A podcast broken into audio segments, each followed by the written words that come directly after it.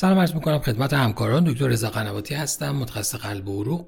ارائه رو که در خدمت شما هستم در مورد پیشگیری از بروز حوادث ترومبوتیک در بیماران مبتلا به اکیوتکرونری سیندرومه که با تکیه بر نقش داروی تیکاگرلور در مورد اون صحبت خواهیم کرد.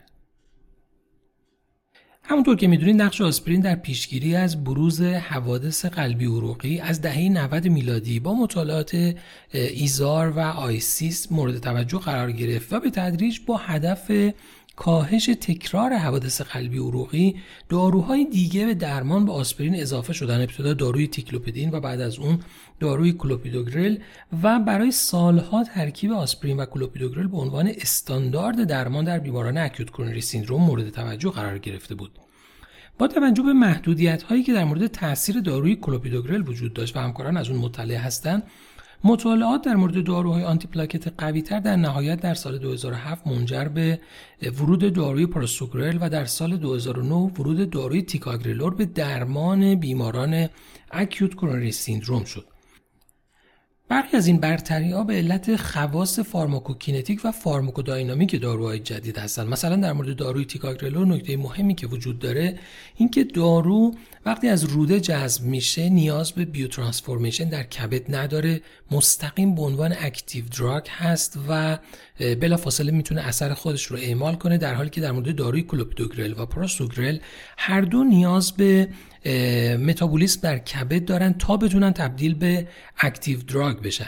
یکی از نکات دیگه‌ای که در مورد داروی تیکاگرلور هم وجود داره اینه که دارو اتصالش به ریسپتورها به صورت برگشت پذیر، همونطور که ملاحظه می‌فرمایید فلش دو طرفه نشون داده شده رابطه دارو با ریسپتورها که این باعث میشه آفست آف اکشنش هم سریع‌تر باشه، یعنی دارو هم شروع اثر سریعی داره که این یک نقطه قوت برای دارو در نظر می‌گیریم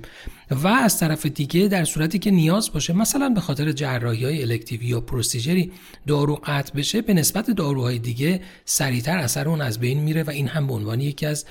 نقاط قوت دارو در نظر گرفته میشه.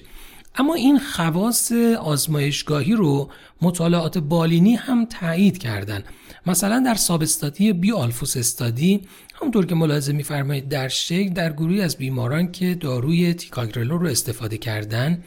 بلا فاصله مهار پلاکتی با سرعت بسیار زیادی اتفاق افتاده و با تفاوت بسیار زیادی نسبت به داروی کلوپیدوگرل که این تفاوت حتی تا صبح روز بعد از پی سی آی هم همچنان وجود داشته. اما همه این مطالب بیسیک باید تأثیرات کلینیکالشون رو هم نشون میدادن تا دارو جایگاه ویژه خودش رو بتونه پیدا کنه که مطالعه‌ای که این اثرات بالینی رو مورد ارزیابی قرار داده به نام افلاطون دانشمند سرشناس یونانی نامگذاری شد. همونطور که میتونید مطالعه پلیتو مقایسه داروی تیکاگرلور با کلوپیدوگرل در بیماران اکیوت کرونری سیندروم رو انجام داد که شاید میشه گفت در اون زمان یکی از بزرگترین مطالعات با حجم نمونه قابل توجه بود. در این مطالعه بیش از 18,000 بیمار با اکیوت کرونری سیندروم وارد مطالعه شدند. مطالعه به صورت مولتی سنتر، دابل بلایند و رندومایز در بیماران اکیوت کرونری سیندرومی بود که کمتر از 24 ساعت از شروع علائمشون گذشته و پرایمری آوتکام مطالعه مجموع کاردیوواسکولار دس، ام آی و استروک بود. بیماران در دو گروه تیکاگرلور و کلوپیدوگرل قرار گرفتن و متوسط فالوآپ بیماران هم 3.5 سال بود. نتایج مطالعه پلیتو نشون داد که از نظر پرایمری ایندپوینت مد نظر مطالعه یعنی تری پوینت میس به طور قابل توجهی میزان کمتری ایونت در گروه تیکاگرلور اتفاق افتاد و 16% کاهش در میزان بروز تری پوینت میس رو داشتیم. همچنین از نظر سکندری ایندپوینت های مد نظر مطالعه ام آی و دس فرام واسکولار کاز به طور قابل توجهی کاهش معنیدار داشتن در گروه تیکاگرلور در مقایسه با گروه کلوپیدوگرل. اما هر مطالعه‌ای که در مورد داروهای آنتی پلاکت انجام میشه در کنار افیکیسیش همیشه یه ساید سیفتی رو هم داره. از نظر سیفتی ایندپوینت ها همونطور که ملاحظه می‌فرمایید میجر بلیدینگ و لایف تریتنینگ بلیدینگ در دو گروه تیکاگرلور و کلوپیدوگرل تفاوت معنیداری نداشت، اگرچه که ماینور بلیدینگ ها در گروهی که تیکاگرلور استفاده می‌کردن بیشتر از گروه کلوپیدوگرل بود. اما در کنار میجر بلیدینگ دارو اثرات جانبی دیگه‌ای هم داشت که هدف مطالعه بررسی این اثرات هم بود. همونطور که در این جدول ملاحظه می‌فرمایید میزان بروز دیسنیا در گروهی که داروی تیکا رو استفاده می‌کردن 13.8% در مقایسه با 7.8% در گروهی بود که کلوپیدوگرل رو استفاده می‌کردن. اما میزان دیسکانتینیویشن علیرغم اینکه در گروه تیکا بیشتر از گروه کلوپیدوگرل بود، ولی نهایتاً میزان دیسکانتینیویشن 0.9% بود که عددی بسیار پایینه. اما از نظر برادیکاردیا که نیاز به پیس میکر داشته باشه، منجر به سینکوپ بشه، یا خود برادیکاردی یا هارت بلاک، تفاوت معنیداری بین دو تا دارو وجود نداشت و این کانسرنینگ با این مطالعه برطرف شد. نهایتاً نتایج این مطالعه نشون داد که استفاده از تیکا در رژیم دبت به جای کلوپیدوگرل منجر به کاهش در تری پوینت میس میشه بدون اینکه منجر به افزایش در میجر بلیدینگ شده باشه. همونطور که میدونید یکی از مهمترین نگرانی هایی که در مورد استفاده از آنتی پلاکت ها هست بالانس بین ایسکیمی و بلیدینگ. گایدلائن نانستی الویشن ام آی European Society of Cardiology که در سال 2020 منتشر شد، معیارهای های ترومبوتیک ریسک و مودریت ترومبوتیک ریسک رو مشخص کردن که این هم به تعیین رژیم درمانی بیماران کمک میکنه، هم برای تصمیم گیری در مورد اکستنشن درمان کمک کننده است. معیارهای های ترومبوتیک ریسک رو همونطور که ملاحظه می‌فرمایید بیمارانی هستند که کامپلکس CAD داشتن همراه با یکی از موارد ریسک انهانسرها یا تکنیکال اسپکت هایی که حالا مکررن در موردش همیشه صحبت شده، و موارد مودریت ترومبوتیک ریسک مواردی هستن که بیمار نان کامپلکس CAD و حداقل یکی از ریسک انهانسر هایی که ذکر شده رو داشته باشه بدون اینکه تکنیکال اسپکت ها رو لحاظ کرده باشه. اما در سمت مقابل معیارهای های بلیدینگ ریسک هستن که تقریبا اکثر گایدلاین های جدید تاکید بر استفاده از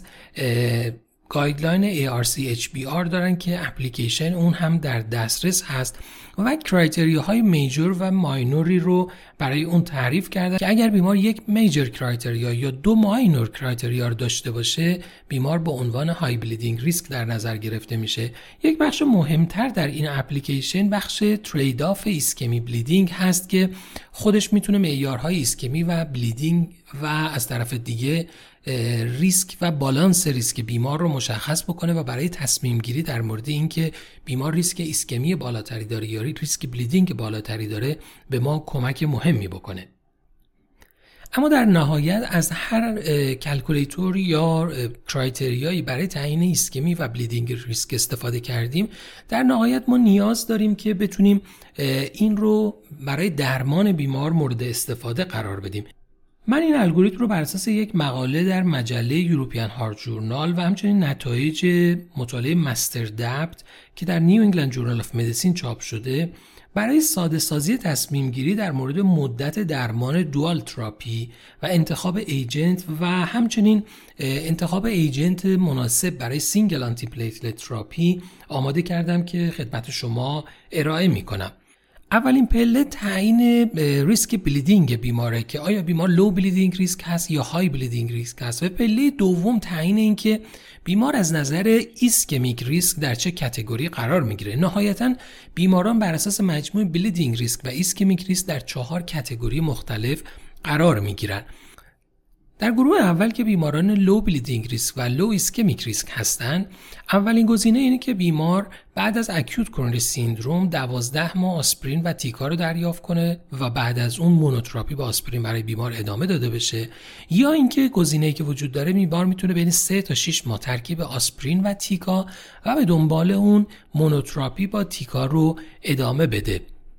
در مورد بیمارانی که های ایسکمیک ریسک و لو بلیدینگ ریسک هستند، تقریباً اتفاق نظر در همه گایدلاین ها و مطالعات بر اینه که دوال تراپی با ترکیب آسپرین و تیکا برای بیمار برای 12 ماه انجام بشه و بعد از اون بر اساس ریسک بیمار و اینکه بیمار تا چه حد در خطر تکرار حوادث قلبی عروقی هست، 2 گزینه درمانی برای بیمار وجود داره. میشه برای بیمار ترکیب آسپرین با تیکا رو ادامه داد یا اینکه میشه برای بیمار از ترکیب آسپرین با ریوای 2.5 BID استفاده کرد. اما در گروه بیماران های بلیدینگ ریسک، در صورتی که بیمار لو ایسکمیک ریسک باشه، میشه برای بیمار از ترکیب آسپرین و تیکا برای 3 ماه استفاده کرد و به دنبال اون مونوتراپی با تیکا رو ادامه داد. که این نتایج مطالعه توایلایت رو منعکس میکنه. همچنین میشه برای بیمار بین 3 تا 6 ماه ترکیب آسپرین و تیکا رو استفاده کرد و به دنبال اون منوتراپی با آسپرین رو برای بیمار ادامه داد. اما گروه آخر بیمارانی هستند که های بلیدینگ ریسک و های ایسکمیک ریسک هستند که طبق مطالعه توایلایت در این گروه از بیماران هم میشه برای 3 ماه از ترکیب آسپرین تیکاگرلور استفاده کرد و بعد از اون مونوتراپی با تیکا در این بیماران توصیه میشه. اما گزینه دیگه‌ای که در این گروه از بیماران وجود داره و بر اساس مطالعه مستر دبت که اخیراً نتایج اون در نیو انگلند ژورنال اف مدیسین چاپ شد، ما این گزینه رو هم داریم در حال حاضر که برای بیماران به خصوص در بیمارانی که very high bleeding risk هستند از ترکیب آسپرین و کلوپیدوگرل به مدت 1 ماه استفاده کنیم و به دنبال اون مونوتراپی با کلوپیدوگرل رو برای اون ادامه بدیم که مطالعات نشون دادن ریسک بلیدینگ بیماران رو هم به این ترتیب میشه کاهش داد بدون اینکه ریسک حوادث ترومبوتیک بیمار افزایش پیدا بکنه.